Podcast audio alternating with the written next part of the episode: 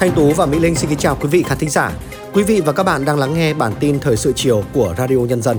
Sau đây là một số thông tin chính có trong bản tin chiều nay, ngày 17 tháng 1 năm 2024. Chủ tịch nước Võ Văn Thưởng thăm chúc Tết tặng quà bà con nhân dân và bộ đội biên phòng tỉnh Nghệ An. Thủ tướng Phạm Minh Chính gặp các nhà lãnh đạo Hàn Quốc, Ukraine, Bỉ và Chủ tịch WEF. Quốc hội cho ý kiến giải trình tiếp thu chỉnh lý dự thảo Luật Đất đai sửa đổi. Đại hội đồng Liên hợp quốc công bố tầm nhìn 2024.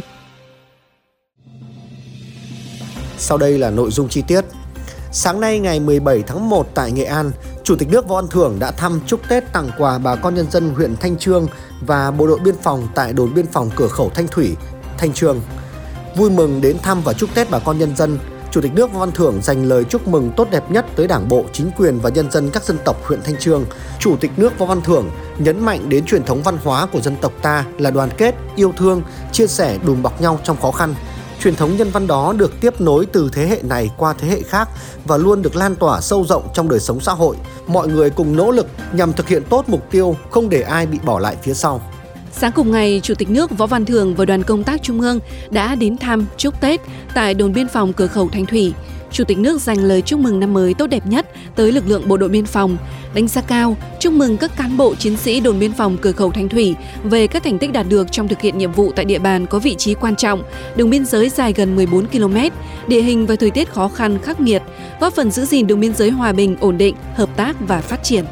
Chủ tịch nước nêu rõ, bộ đội biên phòng cửa khẩu đã xây dựng mối tình quân dân gắn bó, được nhân dân tin tưởng, yêu mến, cùng với địa phương xây dựng tổ chức chính trị vững mạnh, thực hiện tốt chủ trương đường lối đối ngoại của Đảng, Nhà nước trong thực hiện nhiệm vụ, cùng lực lượng biên phòng nước bạn tổ chức tuần tra chung, cùng kiểm soát ổn định tình hình khu vực biên giới. Nhân dịp tham dự hội nghị thường niên lần thứ 54 Diễn đàn Kinh tế Thế giới ở Davos, Thụy Sĩ, chiều ngày 16 tháng 1 theo giờ địa phương, Thủ tướng Phạm Minh Chính đã có các cuộc gặp với nhà sáng lập kiêm Chủ tịch WEF Klaus Schwab, Thủ tướng Hàn Quốc Han Duck-soo, Tổng thống Ukraine Vladimir Oleksandrovich Zelensky và Thủ tướng Vương quốc Bỉ Alexander De Croo. Tại cuộc gặp với nhà sáng lập kiêm Chủ tịch WEF, trong không khí thân tình, vui mừng gặp lại, Thủ tướng Phạm Minh Chính và giáo sư Klaus Schwab đã trao đổi về những chủ đề lớn của hội nghị WEF Davos năm nay, những thách thức hiện nay, các xu thế phát triển mới và quan hệ hợp tác giữa Việt Nam và WEF. Tại cuộc gặp với Thủ tướng Hàn Quốc Han Duck-soo, hai thủ tướng nhất trí tiếp tục thúc đẩy hợp tác thực chất, hiệu quả và toàn diện quan hệ hai nước trên cơ sở lòng tin chính trị giữa lãnh đạo cấp cao, quan hệ mật thiết giữa doanh nghiệp, địa phương và nhân dân hai nước, đẩy mạnh hợp tác thực chất cùng có lợi, trong đó trọng tâm là tạo bước chuyển lớn về hợp tác kinh tế. Tại cuộc gặp với Tổng thống Ukraine Volodymyr Zelensky, Thủ tướng khẳng định lập trường nhất quán của Việt Nam là tất cả các tranh chấp cần được giải quyết bằng biện pháp hòa bình, phù hợp với các nguyên tắc cơ bản của luật pháp quốc tế và hiến chương Liên hợp quốc, bao gồm tôn trọng độc lập, chủ quyền và toàn vẹn lãnh thổ của các nước, không sử dụng vũ lực hoặc đe dọa sử dụng vũ lực. Việt Nam ủng hộ nỗ lực của cộng đồng quốc tế tạo điều kiện để các bên liên quan đàm phán, thúc đẩy viện trợ, cứu trợ nhân đạo cho người dân. Tại cuộc gặp với Thủ tướng Vương quốc Bỉ Alexander De Croo, Thủ tướng Phạm Minh Chính bày tỏ vui mừng gặp lại Thủ tướng Bỉ sau một năm thăm chính thức Bỉ vào tháng 12 năm 2023, gửi lời cảm ơn về sự đón tiếp trọng thị và chu đáo mà Bỉ đã dành cho đoàn, nhấn mạnh Việt Nam luôn coi Bỉ là một đối tác quan trọng trong EU và mong muốn thúc đẩy hơn nữa quan hệ Việt Nam-Bỉ. Sáng nay tại nhà Quốc hội dưới sự chủ trì của Chủ tịch Quốc hội Vư Đình Huệ, Ủy ban Thường vụ Quốc hội tổ chức phiên họp cho ý kiến về các nội dung liên quan đến kỳ họp bất thường lần thứ 5 Quốc hội khóa 15. Dự luật đất đai sửa đổi đã được Quốc hội xem xét cho ý kiến tại 3 kỳ họp. Ủy ban Thường vụ Quốc hội đã họp và cho ý kiến về dự án luật tại 7 phiên họp. Chính phủ đã tổ chức nhiều phiên họp chuyên đề để hoàn thiện dự án luật. Dự thảo luật đã được lấy ý kiến nhân dân. Quá trình hoàn thiện dự thảo luật đã có sự tham gia của đông đảo các cơ quan, tổ chức và các chuyên gia. Tại kỳ họp bất thường lần thứ 5, Quốc hội tiếp tục thảo luận tại hội trường về dự thảo Luật Đất đai sửa đổi. Trên cơ sở tiếp thu các ý kiến góp ý, Ủy ban Thường vụ Quốc hội đã chỉ đạo các cơ quan thẩm tra, soạn thảo và các cơ quan tổ chức có liên quan nghiên cứu tiếp thu chỉnh lý dự thảo luật. Cũng trong sáng nay, Ủy ban Thường vụ Quốc hội cho ý kiến về giải trình tiếp thu, chỉnh lý dự thảo luật các tổ chức tín dụng sửa đổi và 2 dự thảo nghị quyết cơ chế chính sách đặc thù, thực hiện các chương trình mục tiêu quốc gia, bổ sung kế hoạch đầu tư công trung hạn từ vốn ngân sách trung ương giai đoạn từ năm 2021 đến năm 2025.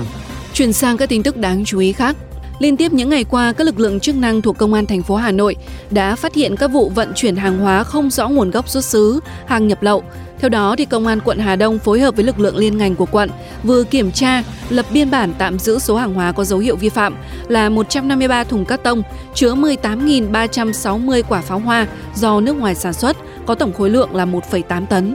Trước đó vào ngày 14 tháng 1, qua công tác nắm địa bàn và tiến hành kiểm tra cơ sở kinh doanh tại khu nhà ở Sông Công, phường Hà Cầu, Hà Đông, Hà Nội, tổ công tác của đội cảnh sát điều tra về ma túy Công an quận Hà Đông phối hợp với đội quản lý thị trường số 11, Cục Quản lý Thị trường Hà Nội phát hiện cơ sở này đang kinh doanh thuốc lá điện tử không có giấy chứng nhận đăng ký hộ kinh doanh theo quy định. Do nhu cầu đi lại của người dân tăng đột biến dịp Tết Nguyên đán Giáp Thìn, các hãng hàng không và đường sắt tiếp tục tăng chuyến phục vụ.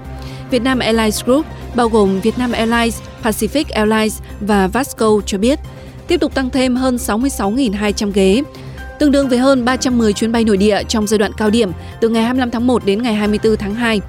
Các chuyến bay tăng cường tập trung nhiều nhất vào các đường bay nội địa giữa thành phố Hồ Chí Minh và Hà Nội, Đà Nẵng, Hải Phòng, Vinh, Thanh Hóa, Quy Nhơn, Huế, Quảng Nam, Tuy Hòa, Đà Lạt, Cam Ranh, Buôn Ma Thuột, Pleiku và Phú Quốc. Không chỉ hàng không, ngành đường sắt cũng chủ động tăng chuyến để phục vụ nhu cầu đi lại của người dân dịp Tết Nguyên đán. Công ty Cổ phần Vận tải Đường sắt Hà Nội cho biết, đường sắt mở bán vé hơn 14 tàu khách chạy tăng cường trên các tuyến địa phương, khu vực phía Bắc dịp Tết Nguyên đán 2024. Cụ thể, tăng thêm 3.500 phương án chỗ bổ sung cho các đôi tàu SE1, SE2, SE5, SE6, SE9, SE10, TN3, TN4, chạy tuyến thống nhất. Bộ Y tế đã có văn bản gửi Sở Y tế các tỉnh, thành phố trực thuộc Trung ương về việc tăng cường công tác phòng chống dịch trong dịp Tết Nguyên đán. Đặc biệt lưu ý theo dõi sự gia tăng các trường hợp mắc bệnh, lây lan qua đường hô hấp, các trường hợp viêm phổi nặng do virus. Chủ động phát hiện sớm các ca bệnh ngay tại cửa khẩu, trong cộng đồng và tại các cơ sở y tế để xử lý kịp thời, kiểm soát sự lây lan, hạn chế các trường hợp bệnh nặng tử vong. Các cơ sở khám chữa bệnh thực hiện tốt công tác thu dung bệnh nhân, điều trị kịp thời, nhất là trong dịp Tết Nguyên đán 2024. Tiếp tục chương trình với phần tin quốc tế. Chủ tịch Đại hội đồng Liên hợp quốc đã công bố tầm nhìn 2024, đề ra những nhiệm vụ ưu tiên cho năm nay trong bối cảnh cộng đồng quốc tế đang ngày càng quan tâm tới việc cơ quan lớn nhất của Liên hợp quốc giải quyết các vấn đề thời sự như cuộc khủng hoảng tại Dải Gaza và tình trạng chia rẽ trong Hội đồng Bảo an. Công bố của Liên hợp quốc nêu rõ, chúng ta phải đặt ra các mục tiêu cụ thể cho hội nghị thượng đỉnh tương lai, sự kiện then chốt của Liên hợp quốc trong năm 2024. Nơi mà các nhà lãnh đạo thế giới, các nguyên thủ quốc gia sẽ đề ra hướng đi, khuyến nghị giải quyết những thách thức toàn cầu hiện tại và trong tương lai. Ngoại trưởng Ai Cập đã gặp điều phối viên cấp cao về nhân đạo và tái thiết của Liên hợp quốc tại Dải Gaza để thảo luận về tình hình nhân đạo ở dải đất này. Tại cuộc gặp thì hai bên đã đề cập đến tình hình nhân đạo đang hết sức nghiêm trọng ở Gaza, tập trung đánh giá sự suy giảm hoạt động của các tổ chức nhân đạo và dịch vụ trong khu vực. Hai bên nhấn mạnh sự cần thiết phải tăng cường dòng viện trợ nhân đạo đến Gaza, hỗ trợ hoạt động liên tục của các cơ sở dịch vụ, bệnh viện và cơ quan cứu trợ để đáp ứng nhu cầu cấp thiết của người dân Palestine. Qatar và Pháp đã đứng ra làm trung gian cho thỏa thuận giữa Israel và phong trào Hồi giáo Hamas về việc tiếp tế thuốc men cho khoảng 45 con tin người Israel đang bị Hamas giam giữ ở Gaza để đổi lấy viện trợ nhân đạo và y tế cho những người dân dễ bị tổn thương nhất ở vùng lãnh thổ của Palestine. Những gói thuốc men dùng cho vài tháng đã được gom lại ở Pháp sẽ được chuyển đến mỗi người trong số 45 con tin. Ủy ban Chữ thập đỏ quốc tế ICRC sẽ điều phối hoạt động viện trợ trên thực địa. Giữa bộn bề công việc, giữa những áp lực của cuộc sống, đôi khi chúng ta bỏ lỡ những dòng thông tin hữu ích trong ngày. Hãy để Radio Nhân dân giúp bạn tiếp cận với những thông tin để mỗi phút chúng ta không bỏ qua bất cứ một thông tin quý giá nào. Bật Radio Nhân dân vào mỗi buổi sáng và chiều trên các nền tảng số hiện đại nhất để cập nhật những tin tức chính xác và hữu ích. Radio Nhân dân đồng hành cùng bạn dù bạn ở đâu.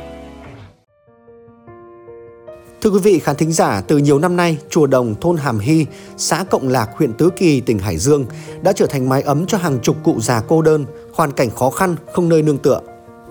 Người già ở đây không những được nhà chùa chăm sóc sức khỏe, có chỗ ăn, nghỉ mà còn được nương tựa cửa Phật và học kinh sách. Ghi nhận của Radio Nhân dân.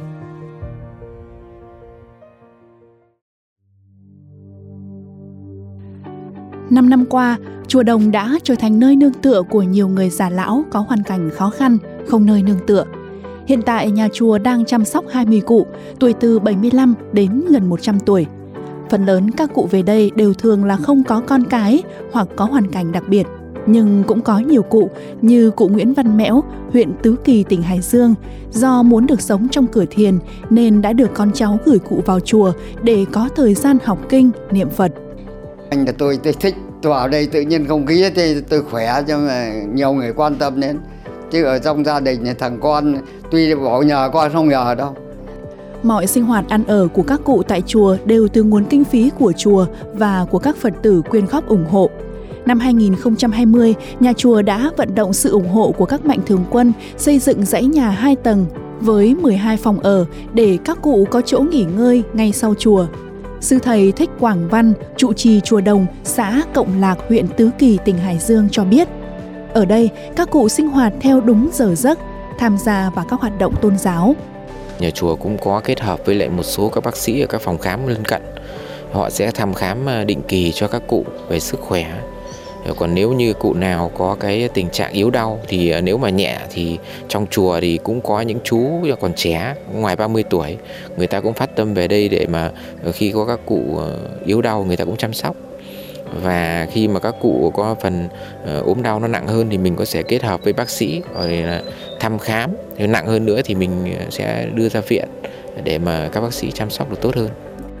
Nhà chùa cũng mong muốn có sự ủng hộ nhiều hơn nữa của chính quyền địa phương cũng như các nhà hảo tâm để nhà chùa có điều kiện xây dựng thêm phòng ốc để có thể nuôi dưỡng chăm sóc cho nhiều cụ già neo đơn có hoàn cảnh khó khăn ngày càng tốt hơn. Ghi nhận vừa rồi đã khép lại bản tin thời sự chiều nay của Radio Nhân dân. Xin kính chào tạm biệt và hẹn gặp lại quý thính giả trong các bản tin tiếp theo.